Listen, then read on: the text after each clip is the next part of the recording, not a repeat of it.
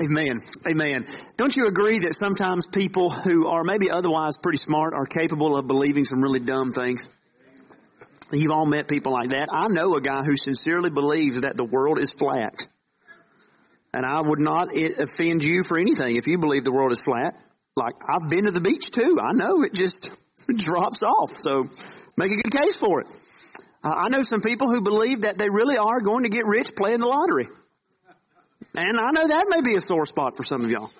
But I just want you to know you have like a greater likelihood of being killed by a vending machine than you do actually winning lottery. People believe some dumb stuff. Growing up as a kid, most of us believed that chocolate milk came from brown cows, right? We just, sometimes we believe really, really dumb things. I remember being told as a kid, and I believed that if I made ugly faces, that my face would stay that way. Did they, did they tell y'all that? And they probably also uh, told you, they told me that if, if I lie, my nose would grow like Pinocchio, right? I figured that out though. What that was was just the grown-ups in my life were trying to prepare me to live in a world with a weird looking face. That's what that was. Just brace yourself and be prepared. It's not that funny, Ricky.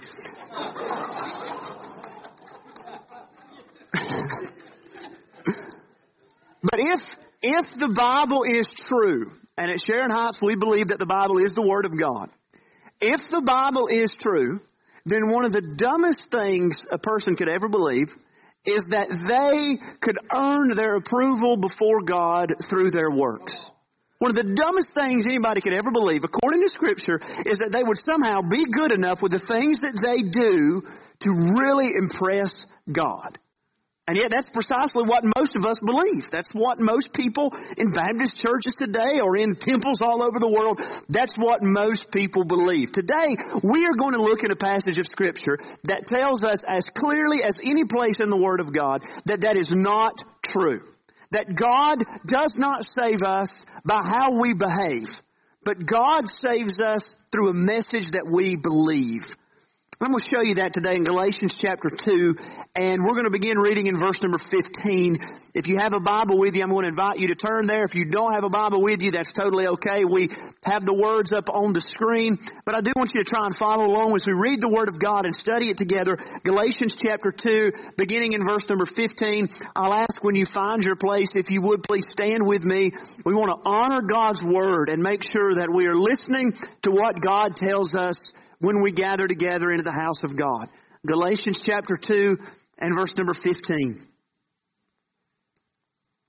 Paul says, we ourselves are Jews by birth and not Gentile sinners. Yet we know that a person is not justified by works of the law, but through faith in Jesus Christ. So we also have believed in Christ Jesus in order to be justified by faith in Christ and not by works of the law, because by works of the law no one will be justified. But if, in our endeavor to be justified in Christ, we too were found to be sinners, is Christ then a servant of sin? Certainly not. For if I rebuild what I tore down, I prove myself to be a transgressor. For through the law I died to the law so that I might live to God. I have been crucified with Christ. It is no longer I who live, but Christ who lives in me. And the life I now live in the flesh, I live by faith in the Son of God who loved me and gave himself for me. I do not nullify the grace of God. For if righteousness were through the law, then Christ died for no purpose. Think about that statement. But now notice verse 1 of chapter 3. Paul says, O foolish Galatians, who has bewitched you? It was before your eyes that Jesus Christ was publicly portrayed as crucified. Let me ask you only this. Did you receive the Spirit by works of the law or by hearing with faith? Are you so foolish? Having begun by the Spirit, are you now being perfected by the flesh? Did you suffer so many things in vain, if indeed it was in vain? Does he who supplies the Spirit to you and works miracles among you do so by works of the law or by hearing with faith? Then Paul interrupts himself, just as Abraham believed God, and it was counted to him as righteousness. Know then that it is those of faith who are the sons of Abraham. And the scripture, foreseeing that God would justify the Gentiles by faith, preached the gospel beforehand to Abraham, saying, In you shall all the nations be blessed. So then, those who are of faith are blessed along with Abraham, the man of faith. For all who rely on works of the law are under a curse. For it is written, Cursed be everyone who does not abide by all things written in the book of the law and do them. Now it is evident that no one is justified before God by the law, for the righteous shall live by faith. But the law is not of faith. Rather, the one who does them shall live by them. Christ redeemed us from the curse of the law by becoming a curse for us. For it is written, Cursed is everyone who is hanged on a tree, so that in Christ Jesus the blessing of Abraham might come to the Gentiles, so that we might receive the promised Spirit through faith. You can be seated. And I believe the Lord is going to speak to us through this awesome, awesome passage of scripture.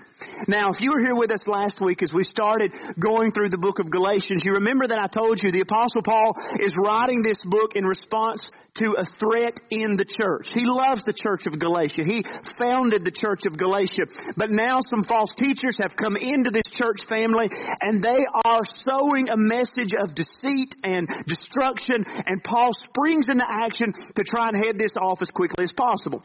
And the false doctrine was coming from a group called Judaizers. They were Jewish teachers who came in and told the Christians in Galatia, listen, it's great that you believe in Jesus. But if you really want to be a Christian, if you really want to be a real follower of Jesus, if you really want all the blessings of God, if you really want the full approval of God and everything that God has for you, then you have to be a Jew first. At the very least, you have to be circumcised before you come to Jesus to be a true Christian. So Paul sees the error in that, that these people really are teaching that Jesus is not enough to save. And Paul jumps into this, not because of a mere doctrinal disagreement. Christians have those. He doesn't jump into this because there's just different cultural preferences. Christians have those. He jumps into this because there is real confusion about how God saves. And Paul says, I've got to set the record straight. And he is worried because he knows that even the most devout, most mature Christians can be confused about this point. In fact, we saw last week in verses 11 through 14 of chapter 2 how even Simon Peter was living in a way that was kind of out of harmony with the message of the gospel. Simon Peter was a Jew. But Simon Peter would gladly have lunch with anybody that would sit down at a table with him. Whether they were Jew, Gentile, black, white, red, all over, it didn't matter. Peter would hang out with them. But when certain religious leaders of the Jews were in town, Paul would back, or Peter would back away from the unclean Gentiles because he didn't want those religious people to judge him. He didn't want those religious people to look down on him and think that he was doing something wrong. And Peter's behavior in Galatians chapter 2 that Paul writes about, this shows us a great picture of what religion without Jesus always does to people. It divides. It creates a class system. It elevates some people at the expense of other people. It empowers people to excuse their sin and act like hypocrites. It creates pride in some, doubt in others, and confusion for all. And so Paul comes along in verse 14 and he says, Peter, what you're doing is out of harmony with the gospel. And it's possible that here in verse number 15 where we started today, that Paul is continuing this conversation with Peter. It could be that Galatians 2.15 is part of what Paul told Peter, but it's certainly what he wanted the Galatians to hear. And it's what he wants us to hear where he gets into the nuts and bolts of the gospel message itself and says, here's how God saves. Not by your works, but through faith in Jesus. Last week we showed how Paul highlights the difference between true and false gospels. In this passage of scripture, Paul is going to highlight the difference between faith and works. And he's going to show us that God saves us by faith, not through works and how those two things really can't be mixed or you lose both of them. And I want to give you that today as we look at three principles that I want to draw out of the verses we've read in this text. First, at the end of chapter 2 in verses 15 through 21 is this principle that when it comes to our salvation, Jesus does everything or he does nothing. Jesus does everything or he does nothing. So Paul starts off by saying this plain ethnic truth in verse number 15. He says we are Jews. Now he's not talking about we are Jews. He's talking about they, we are Jews. Paul was a Jew. Peter was a Jew. He says we are Jews and not Gentile sinners. There should be probably scare quotes around that phrase. That's the way people talked about the Gentiles. We're not these Gentile sinners. We're just regular sinners. You know, we're just Jewish sinners. We're not that bad. But he says even though we are Jews, he said we know what the Old Testament has said.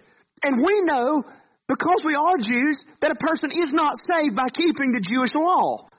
Which is why he says what he does in verse number 16. He says, we are not justified by the works of the law. Paul is so adamant about this that he says the same thing three times in Galatians 2.16, right?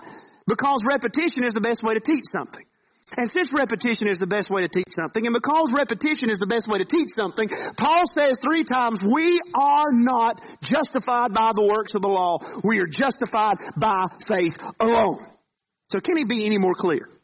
Now, before we can go any further today, we have to define the word justification. I walked into one of the little kids' Sunday school classes right before they started today because I was just trying to cause some trouble, you know get them good fire, good and fired up and turn them over to their teacher. And one of the little girls asked me, she said, what are you preaching about today? And I tried to, you know, just soft sell it, uh, preaching about Jesus. Um, she said, no, what are you preaching about? I said, about 45 minutes. I, but she said, no, what story are you preaching from? I said, I'm not preaching from a story. I'm preaching from Galatians 2 and 3. I said, I'm preaching about justification. And I wrote it on the board in their class. I said, do you know what it means? I said, let me define it for you. Because if you don't understand what justification means, you're not going to understand the Bible, alright?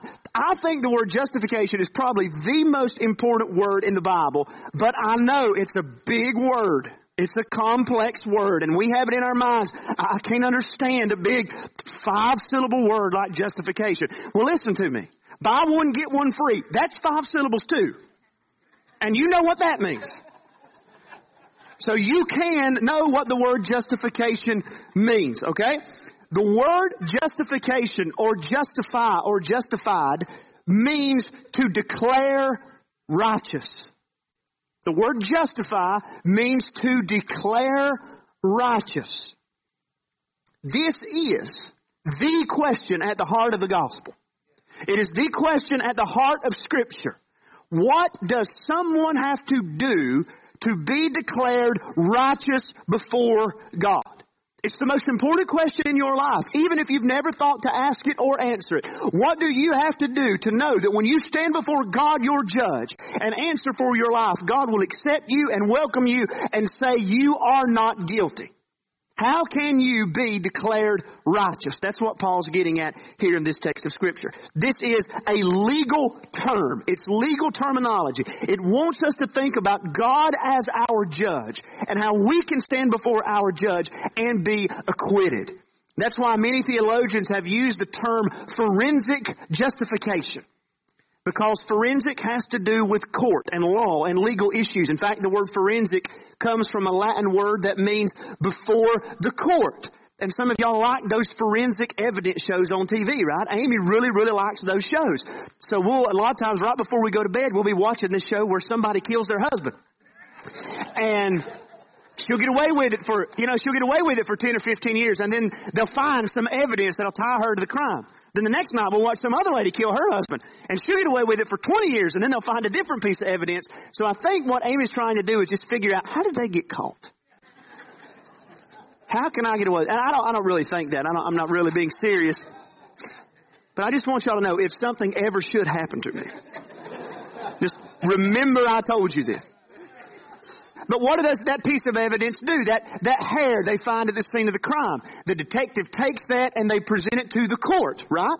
That's what the word forensic means. It means to present to the court. So before the high court of the universe, before the judge of all people, before the God we will all answer to because He made us, how do we know that He will declare us righteous? The stock answer for most people, regardless of where they lived, regardless of when they lived, regardless even of what God or gods they believed in or what religion they embraced, most people say God declares people righteous who are righteous. That's what a Muslim would tell you. They may define that righteousness differently than other religions. That's what most Christian people would tell you. That's what most Baptists by name would probably tell you. God declares us righteous if we are righteous. A Muslim defines it by praying five times a day, going to Mecca, and confessing his faith in Allah, the true God, and Muhammad, his true prophet. Good old boy from Jefferson County defines righteousness by, you know, not cussing in front of the preacher, loving his mom in America. Right? That's, that's what it takes. That is the ingrained setting of most people. God declares us righteous if we are righteous. And here's the bombshell Paul offers. God does not declare us righteous because we are righteous. He declares us righteous because we have looked outside of ourselves into Jesus who is righteous. Paul says that's what it means for us to be justified that nobody has ever been good enough, righteous enough, holy enough, Muslim enough, Catholic enough, Baptist enough, or whatever enough to really impress God and win God over. But Christ Himself came, as Paul said, He kept the law in our place. He was broken by the law at the cross in our place so that if we would look to Him, we would have His righteousness. And God would look at us and justify us and say that person is as righteous as Christ Himself. That's what Paul means when he talks about justification. So we have to understand about ourselves today. We are not as impressive as we would like to believe. That the problem we have to overcome to have a relationship with God is a legal problem.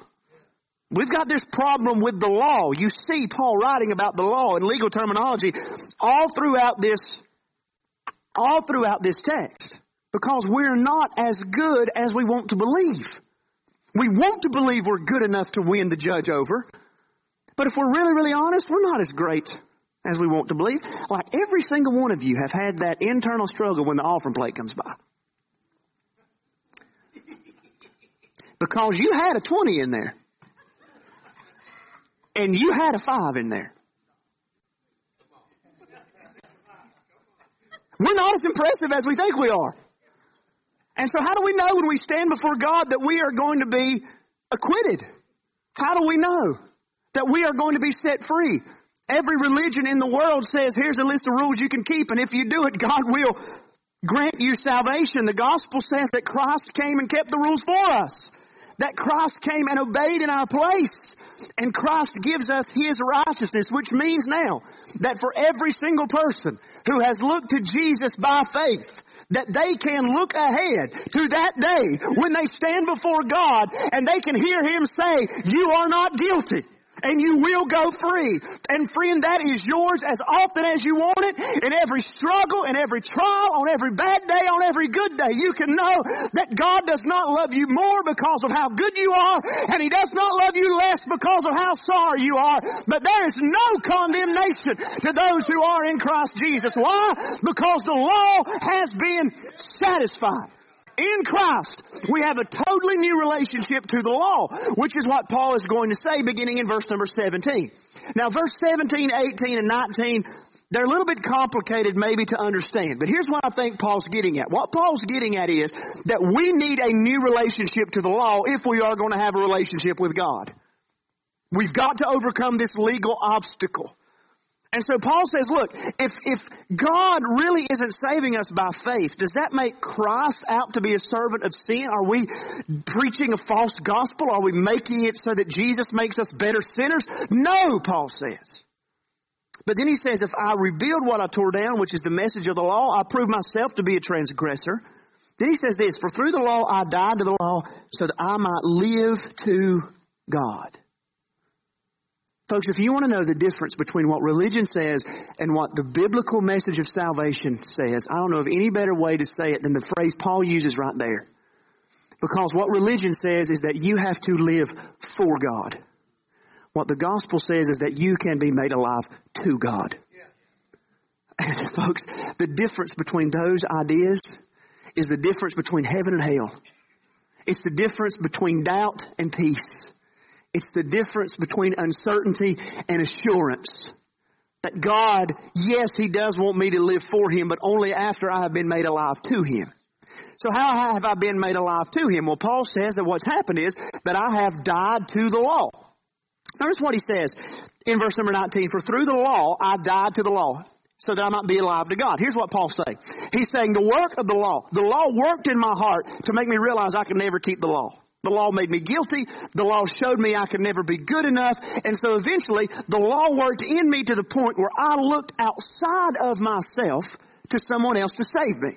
And he says, when I looked to Jesus to save me, in that moment, God looked at me as if I had died in Christ. And if I am dead in Christ, here's Paul's logic, if I am dead in Jesus, then the law can make no more demands of me. It's like this. There are people right now in the state of Alabama that are on our death row. And the law of the state of Alabama can and will kill those people because they broke the law. But as soon as they are dead, as soon as their heart stops and they're declared dead by that doctor, the law can make no more demands of them. They are at that moment square with the house. Now they'll have to answer to God, sure, but as far as Alabama's concerned, Alabama can't do anything else to them. Why? Because they're dead. Paul says, here's what happens when we come to faith in Christ. He said it's much more than getting this free ticket to heaven. He said what happens when we come to faith in Christ is that God looks at us as if we are as dead to the law as Jesus was when they put him in his tomb. And yet, we are as alive to God as Jesus was on Easter morning. That's what Paul's saying here. He's saying on the one hand, yes, we are totally dead to the demands of the law, but we are totally alive to God. Which is why Paul says, look, even though I am dead in Jesus, he said I'm still very much alive. But he said this life is not my life anymore. He said this life is Jesus' life lived out in me. Why he says in Romans 6 3, he says, Do you not know that all of us who have been baptized into Christ Jesus were baptized into his death? We were buried therefore with him by baptism into death in order that just as Christ was raised from the dead by the glory of the Father, we too might walk in newness of life. Paul says there's an old part of us that has died and there's a new part of us that is as alive as Jesus. Paul says, I have been crucified with Christ. Do you see what Paul's getting at here? I hope you understand the weight of this. He's saying that really, Christianity is not about a life you give to God. It's about the life of Jesus that God gives to you. Christianity really is not a gift that you give to God. It is a gift that He gives to you. Where you become, as it were, totally wrapped up in the person of Jesus and in the work of Jesus. So that God treated Christ at the cross the way He should have treated you and that now God can treat you the way that He should have treated Jesus because of His faithfulness. So that God judged Jesus as guilty so that you could be free. So that God judges you as dead to the law because Christ died under the law, but He judges you as alive to Him because Jesus is alive to Him. That's what the gospel offers us. It means that we have more than just some kind of experience in church. That we have more than just a list of demands that we keep. We have more than just a cultural faith that's handed down to us by our parents and our grandparents, but we actually have a living, breathing relationship with God. Because we have a living, breathing Savior who has taken us into Himself. And Paul says that every bit of this is the result of God's love in verse number 20. I am crucified with Christ. He says, it is no longer I who live, but he says, now this life I live, I live by faith in the Son of God who loved me and gave himself for me. Paul said the reason God would do every bit of this is because he loves me. Do you know what religious people believe? This may be this may be the hair's breadth worth, uh, hair's breadth worth of intellectual difference between the nature of the true gospel and what religious people believe. Religious people believe that God is a God of love. And Christians, true biblical Christians, believe that God is a God of love. The difference is that religious people believe that God's love has to be earned. And God's love comes and goes. Paul says to us in this passage of scripture, he says that God loved me and he sent Christ. He gave Christ for me. Even with my guilt, even with my sin, God displayed His love in Christ. Not when I was a saint, Paul said, but when I was a sinner. And for those of us that have put our faith in Jesus, folks, this is the solid ground we stand on. This is the anchor of our soul. That Christ came in love for us. That the love of God is not measured by things that are happening to me in life. And the love of God certainly is not measured by how I feel about the love of God, but the love of God is measured for me at the cross of Jesus, where God in His Son poured out His love as God the Father poured out His wrath. So I know that some of you today are in circumstances right now where it looks like with your job and with your family and everything that's happening, surely God can't love me or this would not be happen. Listen to me. My circumstances do not prove to me the love of God.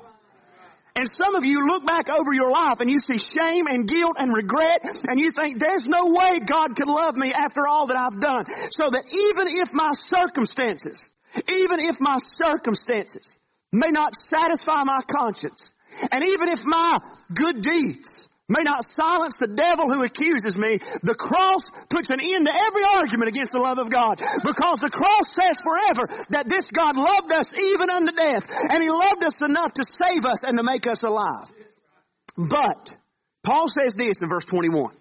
And some of you religious people who've only ever had religion in the South, you need to notice what Paul says in verse number 21. He says that God saves us completely and totally through the work of the cross. That's how God saves His people.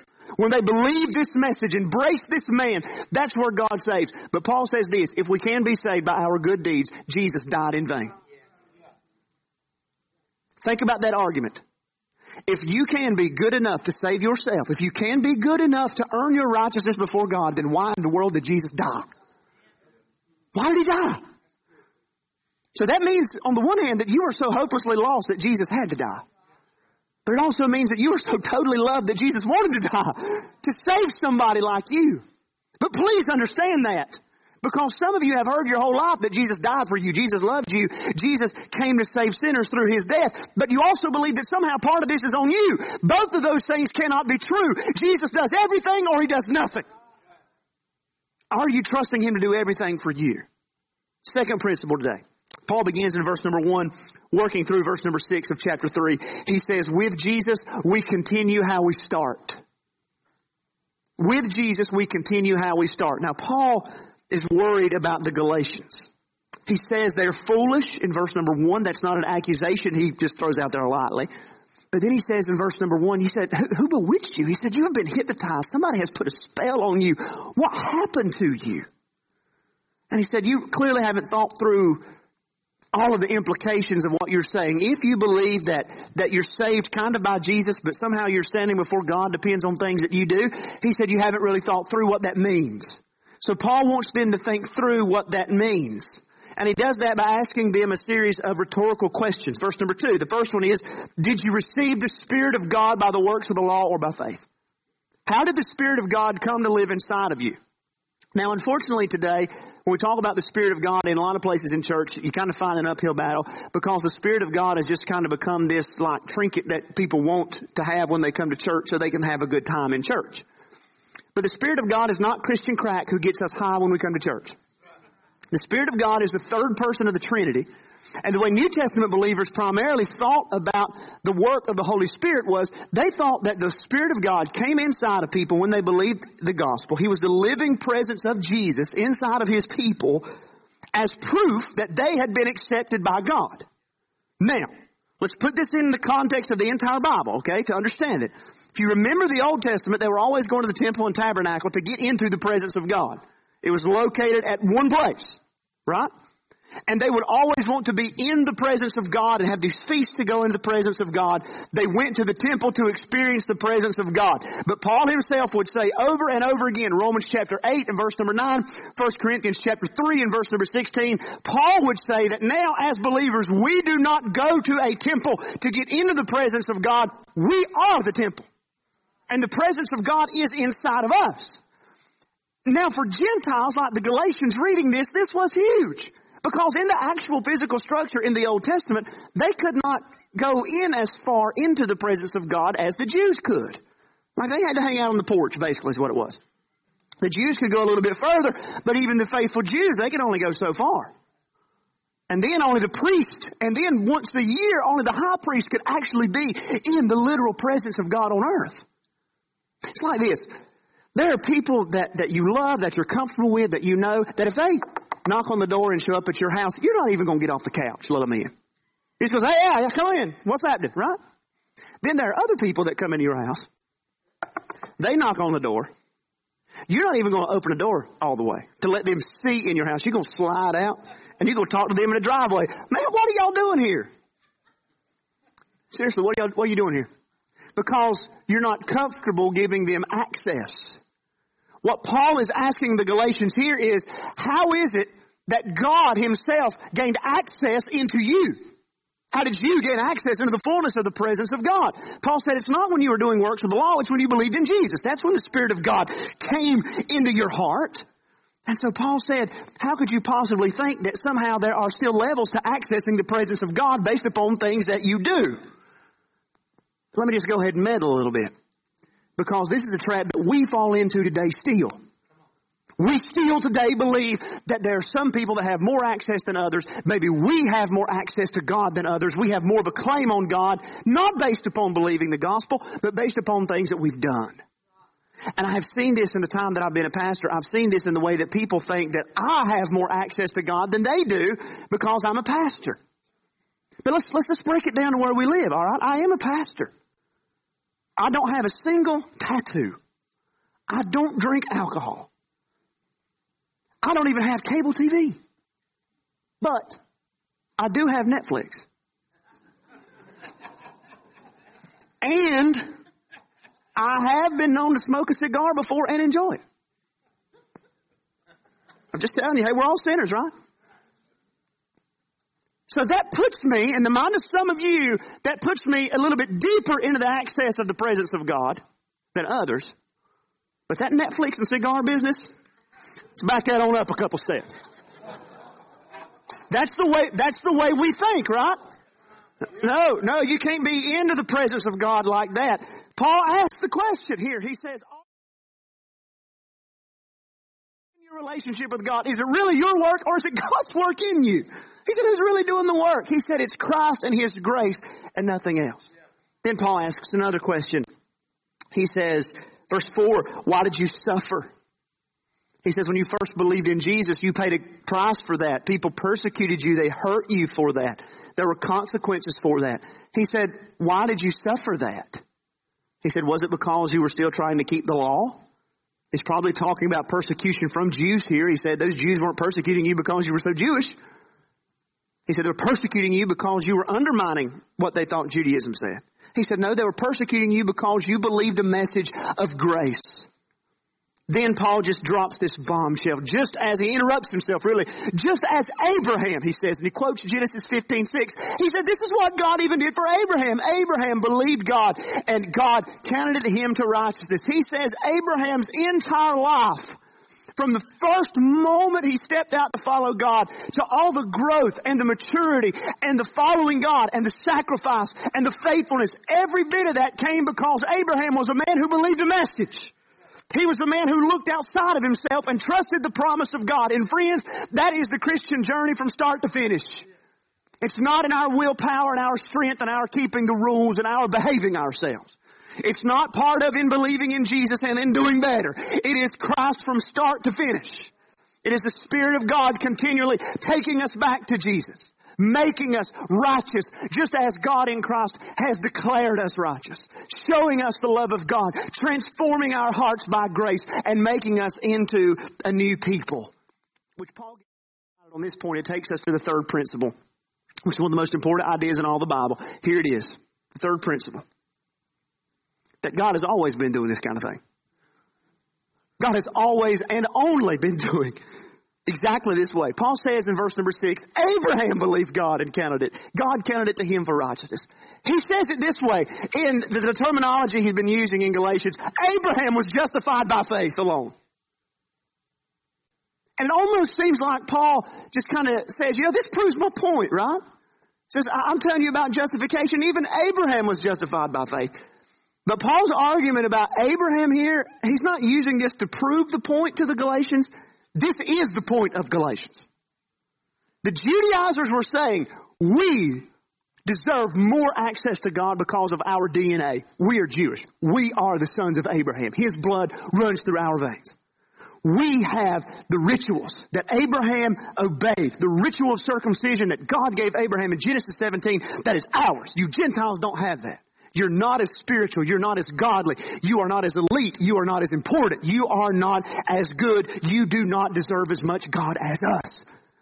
Paul comes along to these people and he says to them, he says, you might have the DNA of Abraham.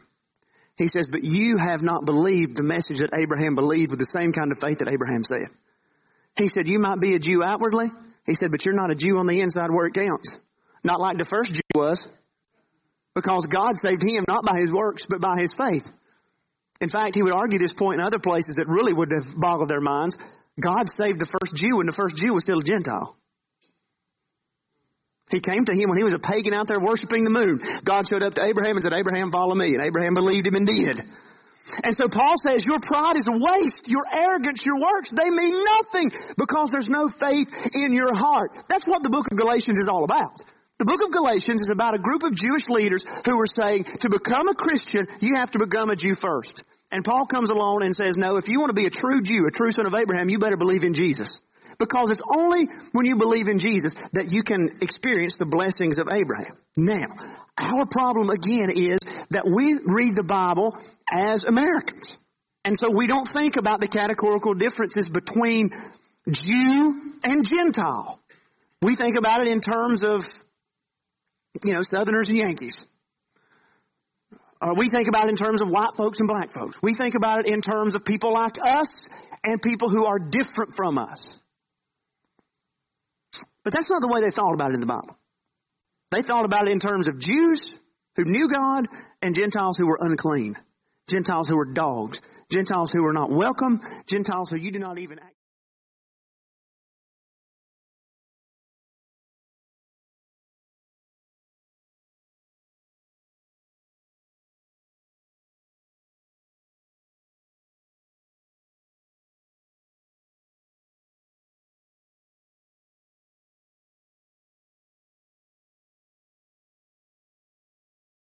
Alexa thing, you know, that, that little, I don't know what you. I use it for radio, but you tell Alexa play whatever, whatever, and she'll play music and she spies on us and, and you know, listens to all of our personal data. Sometimes I will make Alexa play bagpipe music. And I will tell Scylla, I will say, honey, this is the music of our ancestors. This is our people. But look, God did not come to the Scots in their kilts and face paint and give them the Old Testament, did he? No, when they were out there dancing around rocks and worshiping fairies and playing their bagpipes, God was working thousands of miles away in the Jewish people. We are the unclean, unwelcomed, and unwanted people. Now, have you ever felt that way? Have you ever felt unwelcomed? Have you ever felt unwanted? Have you ever felt unloved by certain groups of people who wanted to cast themselves off as better than you? Have you ever felt like you didn't belong in a church? Have you ever made them feel like maybe God does not want you? That you are too dirty, too unclean, something in your back?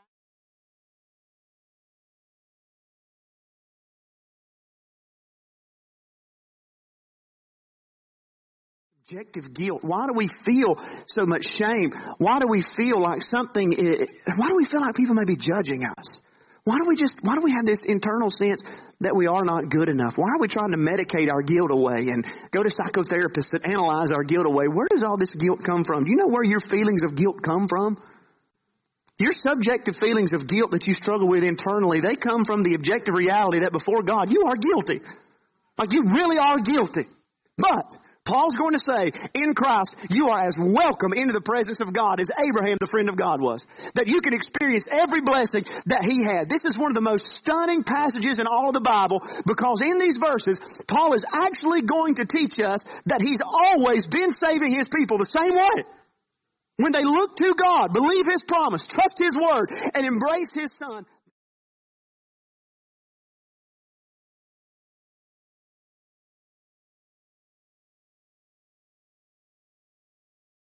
people who may be the ethnic descendants of Abraham who haven't believed what Abraham believed. Paul says those people are under a curse. Verse 10.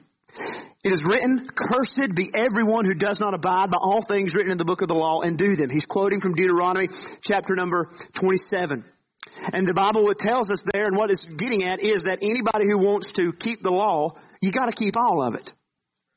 You gotta keep all of it. If Brookside pulls you over for speeding, which they can and will do, They don't care. If you're doing 75 out here up Coburg Road, they don't care if you're wearing your seatbelt.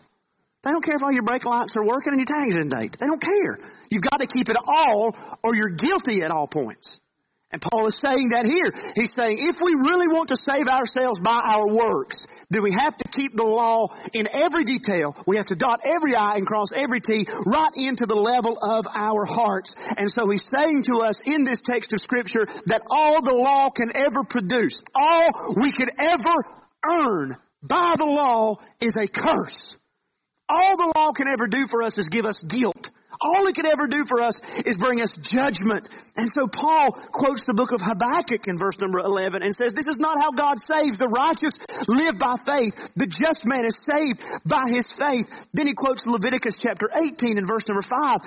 In verse number 12 when he says the one who does the law shall live by them. It's about all of life being totally devoted to God. But Paul said that's impossible.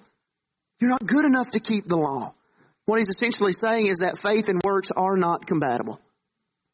You can't earn your way to God and trust Jesus. They're two radically different ways of accessing or thinking we can have access into the presence of God. That religion, where I offer my works to God, cannot mix with the gospel where Jesus offers his works to God. And I want you to hear that today. I know we've talked about a lot of difficult concepts, biblical history, and a lot of big words. But I want you to hear me today that religion and the gospel are not compatible. Because religion says if you obey, then you will be loved. The gospel says I am loved so I can obey. Religion says God's love for you changes based upon what you do. But the gospel says God's love for you is anchored in what Jesus did for you. Religion comes to you and it says, do. The gospel comes to you with one word and it says, done. The, the religion comes to you and says, you better get started. Jesus says to us at the cross, it is finished. It's done. Which is why Paul gets into the nuts and bolts of how God actually saves us in verse number 13. Christ redeemed us from the curse of the law. All the law would ever produce is death and destruction. Paul said about the law in 2 Corinthians 3 7 that it was the ministry of death carved in letters of stone. The law pushes us away. It says we're not good enough because we're not. It says we can't earn it. It says we don't deserve it. It constantly comes at us with more and more and says do more, try harder and be better. The law kills and the law breaks us because we have all broken the law of God. And Paul said this is where the gospel of the Lord Jesus Christ changes everything. Because for people like us who have broken the law and for people like us who are broken by the law, Jesus himself was treated as a lawbreaker so that all the blessings of the law would be ours in him. Paul said our disobedience earns the curses of the law and that's all it would ever earn. And the disobedience we have in our hearts is like a dam that is keeping the blessings of Abraham from the world. But he said Christ at the law took those curses and he unleashed the flow of God's blessing on everybody who would put their faith in Jesus. That's what the cross is all about, friend. This is the divine logic of Christianity that God is able to look at me and see me as righteous as Jesus is right now as sinful as I am, as bad as you blew it this week, with all the stuff you said when you lost your temper at work, just a few minutes ago when you didn't put the $20 in the offer sack, God still looks at me and sees me with all my guilt and all my sin and all my shame. He sees the righteousness of Jesus. So you can bring on all the threats of the law and they are all silenced at the cross. They're all satisfied forever there.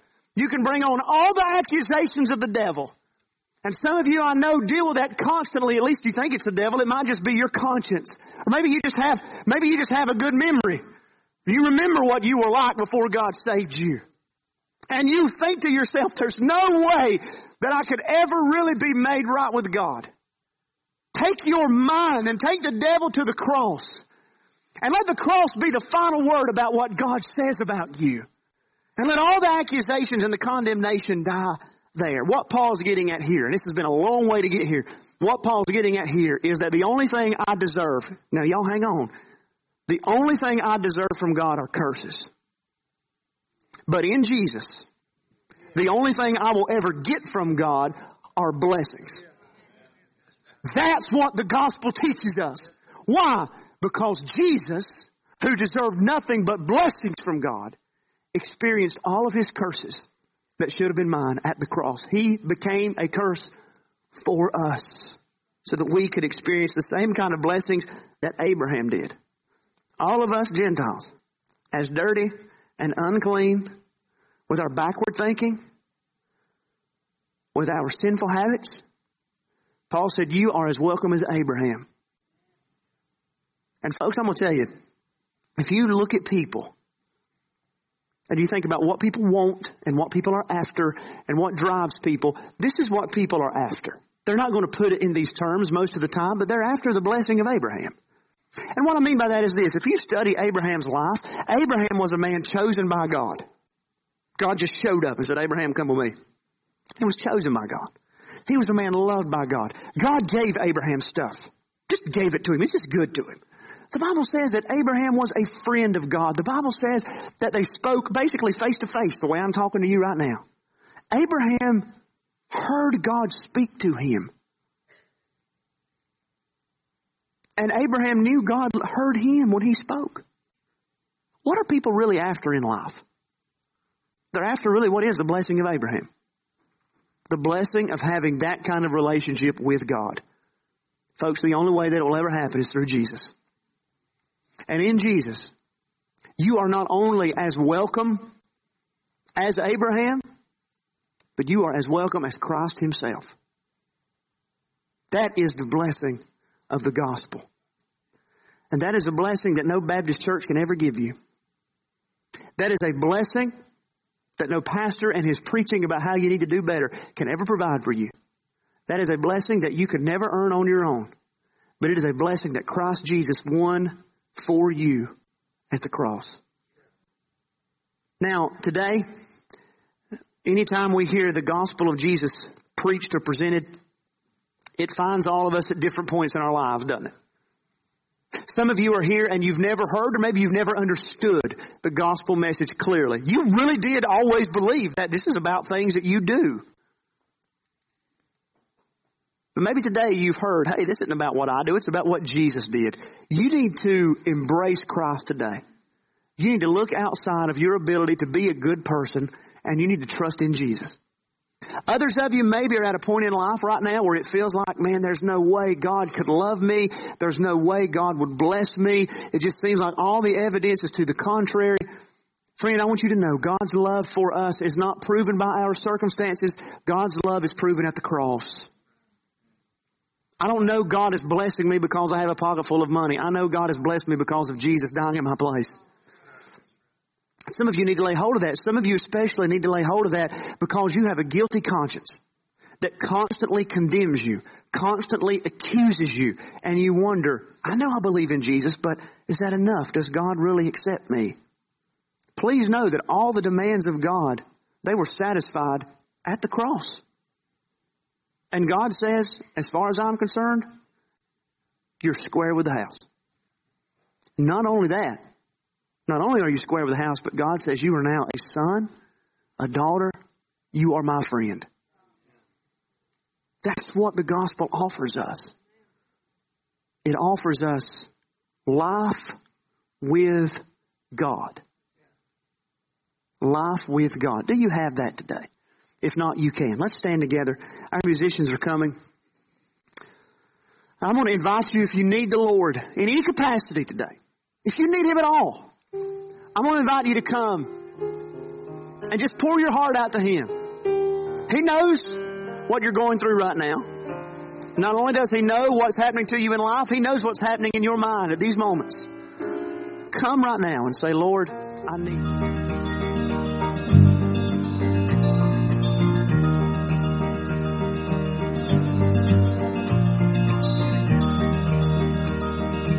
Música